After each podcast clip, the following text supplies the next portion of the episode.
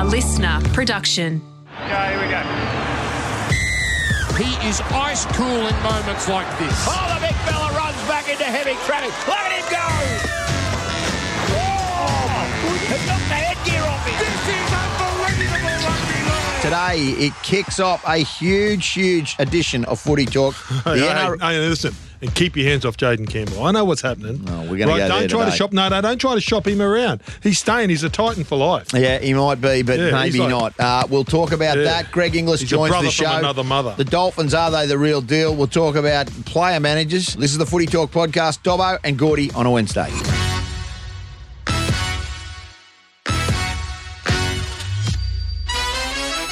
It's Wednesday. Gorden Tallis and Dobbo with you on Footy Talk, a LiSTNR podcast. Gordy, let's start with the NRL Grand Final. It's now looking like the MCG have put their hand up. Melbourne have claimed, well, we've got an extra 34,000 seats.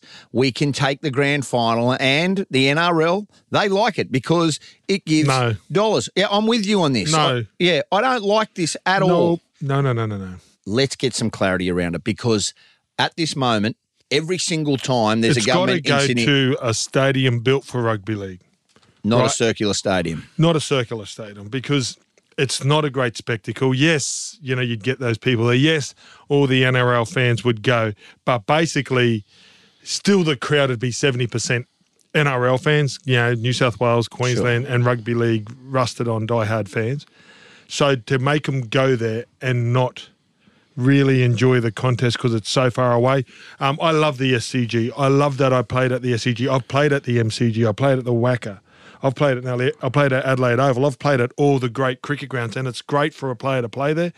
It's horrible for the fans. If you go ask a fan seriously, you know, it's good to know that the great grand finals and Provan and Raper and you know Clive Churchill and Sattler and all those guys played at the SCG, but it's not great viewing. And even when the Roosters were playing it, they had a great, great success rate there. I don't think that they lost, or they might have only lost a couple of games at the SCG. They still weren't filling the place. Yeah. What I'd say about it is that Melbourne, bar this one year of COVID when it came to the Gabba, and then the following year, it- so they would never, ever go away from the MCG for their grand final. So what I don't understand is, despite the money, and I understand the cash grab, and I understand the NRL's appetite to get more money in for it. we do that. We do that with Origin. We do that with Test matches. so we do that. Let's not with do it. NRL Let's not do it with the grand final. Let's I not do it with care, our showpiece. Do you know what? For me, and I loved when it came to Queensland, like I really did. Yeah.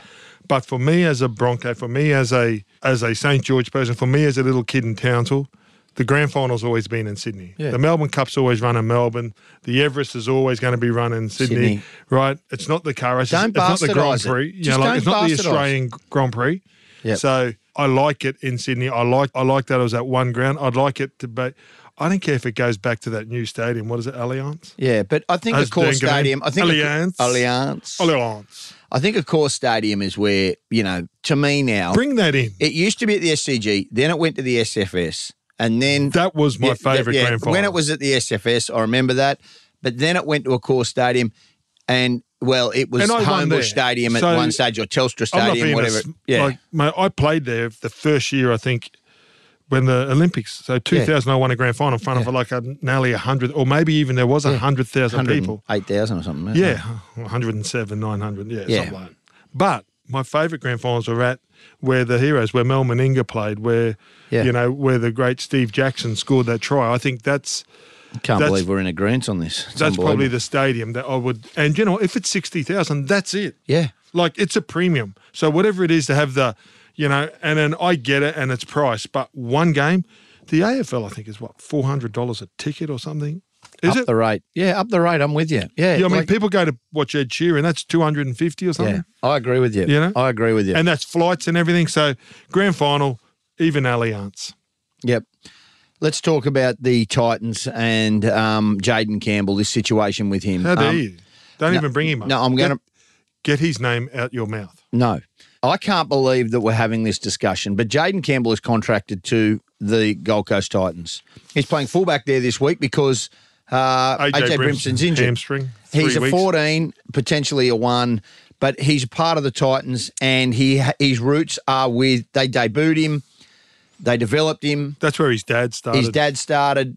We know what Preston, uh, uh, you know, we actually know the importance. There's a bit of romance about Jayden Campbell playing for the Gold Coast, and I know that. Well, there's you know, a big trigger article. Travis Meyn and Brent Read have written an article today in, in the What Courier would Mail. Reedy know?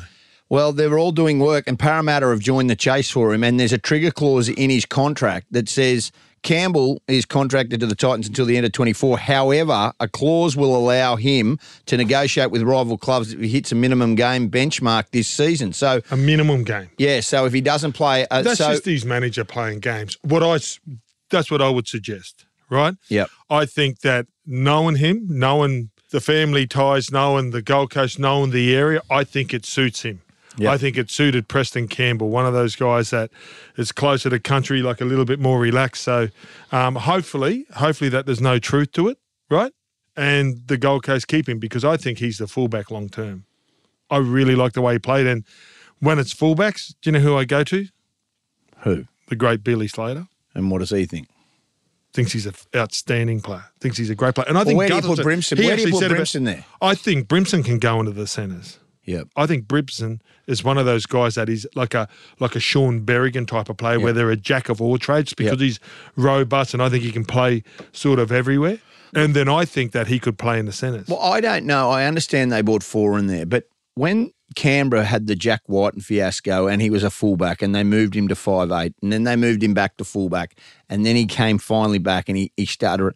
I think Brimson's very much the same as that. I know you've got four in there, but you've got a really good half in Tanner Boyd and you've got, you know, Sexton as well. But Brimson, to me, long term could be a five eight. And, and if but there has to be you have Like to persist with it. he can go into other positions. Yeah, like so And I think Campbell, like then at the Cowboys on the weekend when they were struggling, he come on. yeah. he looked like a live wire. He was the only guy Yeah. that was doing something. So it'd be a shame if if he goes to another club. But I get it if you're playing 14 and you're not the number one and you want and to play you've got a trigger clause for a minimum amount of games. I've never heard of that trigger clause, but it's there. So you know, there's an opportunity if he doesn't play enough games. It's sort of almost in some ways holding the Titans at ransom. So no, they've got not. to play. No, no, no, no, no, no. You don't get it. That trigger is if I'm not playing good enough and I'm in reserve grade. That's not a trigger if you're playing good, Well, that's true. right? So that's Yeah. a trigger. So you know how you call it a trigger? That's a trigger pointed at you.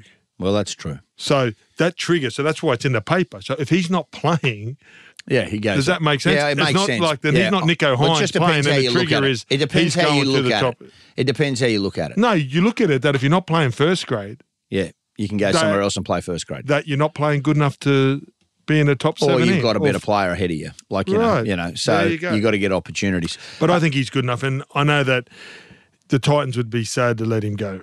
You know, it'd be sad if they lost someone of him. Yeah, I agree with you. We're going to take a break. Uh, this is the. Are you on the Titans bandwagon this week? No, uh, this is the Footy Talk podcast. They've got to buy. Yes, I am. Go you Titans, go this week. we'll take a break. Greg Inglis joining us after this break. This is Footy Talk, a LiSTNR podcast.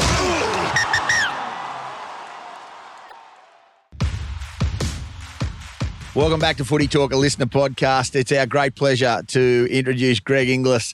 He's self-appointed managing director, but he is the founder of the Go Goanna Academy. Hello, GI. How are you, mate? Hey boys, how are you? I'm going really well, actually, going really well. Hey, mate, can you tell us what the Goanna Academy does?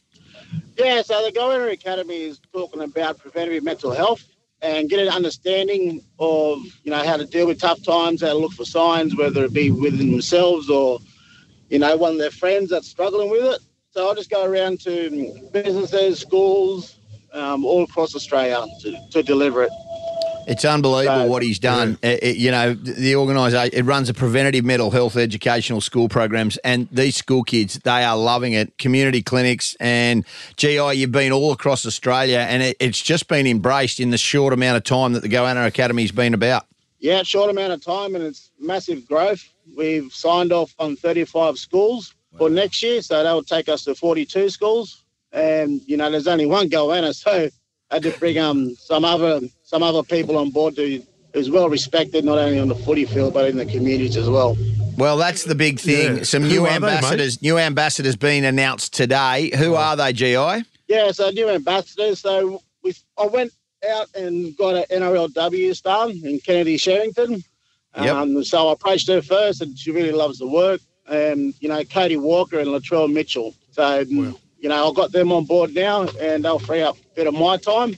And, you know, like, like I just said, they're well respected, not only on the footy field, but in the community and within this space too.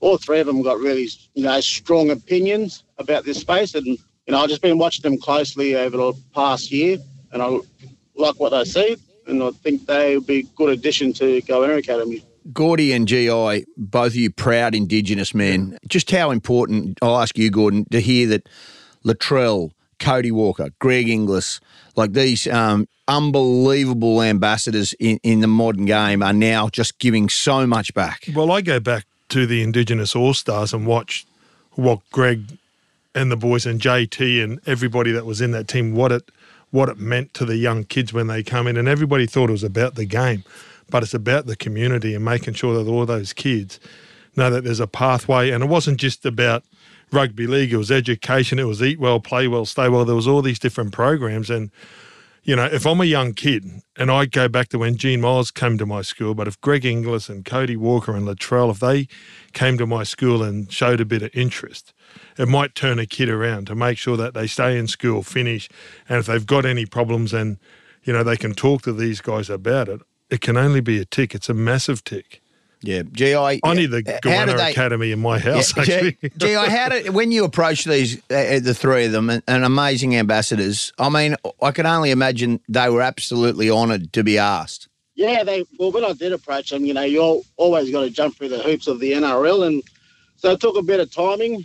But look, at the end of the day, they're on board, and you know, I couldn't be any more happier. You know, especially with those three um, coming on board because we need to have a female representative. So when I go do talks and there are female presence, well then they can chat to it, chat to Kennedy about it. Yeah. And where and how is yeah, and how is Greg Inglis in retirement or semi-retirement? Because it sounds like that you're busy and you're expanding the Goanna Academy. But how are you in retirement? This is again what I share. I'll share the struggles that I went through when I retired. Um, and I really opened up the floor. It's you know it's raw it's me open. There's nothing, you know, hidden away. So I'm up there telling the real Greg Inglis instead of what they saw in the public eye. So it's it is um, confronting sometimes, but having the right support around me helps a lot, Gordy. You know, just I am busier. I don't know about you. When you retired, you thought you could just hang up the boots and retire. Far from it. Far from it. Exactly. I mean, and that's a, you know, Cathy Freeman summed it up, you know, that you retire twice as an athlete because you retire there and, and then you got to get back into the real world, which yeah. can sometimes be daunting. So well done, Greg. Good luck, mate. Thanks, boys. Hey, thanks, G. I appreciate your time the, this morning and uh, huge, huge announcement. The Goanna Academy um, announcing three new ambassadors. Uh, the preventive health, me- mental health programs are unbelievable. 42 schools he's now in. Like, yeah, awesome. Well, you don't realise, and, and and just with that space, you know, just uh, you don't know. Like that's no. the thing. Yeah, I mean, like you see if someone's got a cut on their leg, they got a band aid, or they got a limp. You can see all those things, but you know, this space is fast moving, and the more we can learn about it and help out anybody. Unreal. It's a benefit to society. 18 12, Dolphins proved that they were the real deal, even though they were beaten by the Broncos on Friday night. It was a spectacle. They take on the Dragons. They're, they're the outsiders again against the Dragons, but Dragons will win this part of me thinks that as well because of the bounce back. But the, I want to focus on the Dolphins a bit. Listen, Are listen, they listen, the real deal? Are they better than we thought? No, look, they beat the Roosters. Yeah. The Raiders, you would have given them a chance. You know, yep. Raiders and Knights, you would have given them a chance. Brisbane, so so the games that you know, yeah, maybe the Roosters was a shock for me. The others, not really a shock. No. The big test is coming now. So you know how everybody yeah. goes, oh, you know, the Dolphins. No, they got the Storm. Head. They got the Do you cows. know who was in whose head? The Broncos were in their head. Broncos didn't really play that good. No, they didn't. And if Broncos scored a couple of tries, it could have been 30. Well, Arthurs ran away from Mam, and that would have sealed the match in the second half. He went yeah. to the he went to the left, oh, and he had it yeah, I mean, like, and, right. They, and Brisbane left so many opportunities. Cobbo had the ball knocked out by Mark Nicholls. And I there. don't think the Dolphins left too many opportunities, um, yeah. and they've They'll lost. scrap their, over a bone, though. Oh, absolutely. That's that's what I said, and I've said since day one they're going to be super competitive. And when everybody asks what is Wayne Bennett like as a coach, that's it even those superstar Broncos teams, that's exactly our game plan. Yeah. That is it. He hasn't changed. The superstars end up getting the points, you know what I mean? Yeah, and yeah. that's so um they're going to be really tough again, but without, you know, like they lost um O'Sullivan. Yep, he's gone. But Katoa comes back in. They yep. get Jeremy Marshall King back. And look, Jack Bostock, he, he's a, he's a St George junior. I just know that that game meant more to the Dolphins than it did the Broncos. No so doubt. so getting back up after that, I don't care what anybody says. Fifty-two thousand, the whole talk. A lot of those players haven't had that happen to them before. No. What about the bounce back for St George this week? Is that what you're predicting? They have to come back because they were humbled by Cronulla so badly. Yeah, I thought they were really good against Brisbane, and they were really good in the first half. They were really good for 70 minutes against Bris- Brisbane, and it was 40 minutes on the weekend. They got to play for 80. If they get 80 minutes out, they're a pretty good footy side. I just, yeah. they just got to fix off the field, the Dragons. Yeah. You're, you're obviously tipping the Dragons. Can I talk about that? We, our great mate who's part of Triple M and the Triple M family and the Footy Talk family, uh, Aaron Woods, is he's gone to Manly. And look, I mean, you know. There's nothing manly Yeah, I know. about playing for But Manly. I, I, I wish him good luck, but I can't support him. I can't support him because I, we all, um, if unless you're a Manly supporter, you don't like Manly. That's just the way it is. Um, they're not No, even anybody's second team. They're not anybody's second team. But it wasn't the same mid-season. But you sat out a season and you, you made that switch from a club.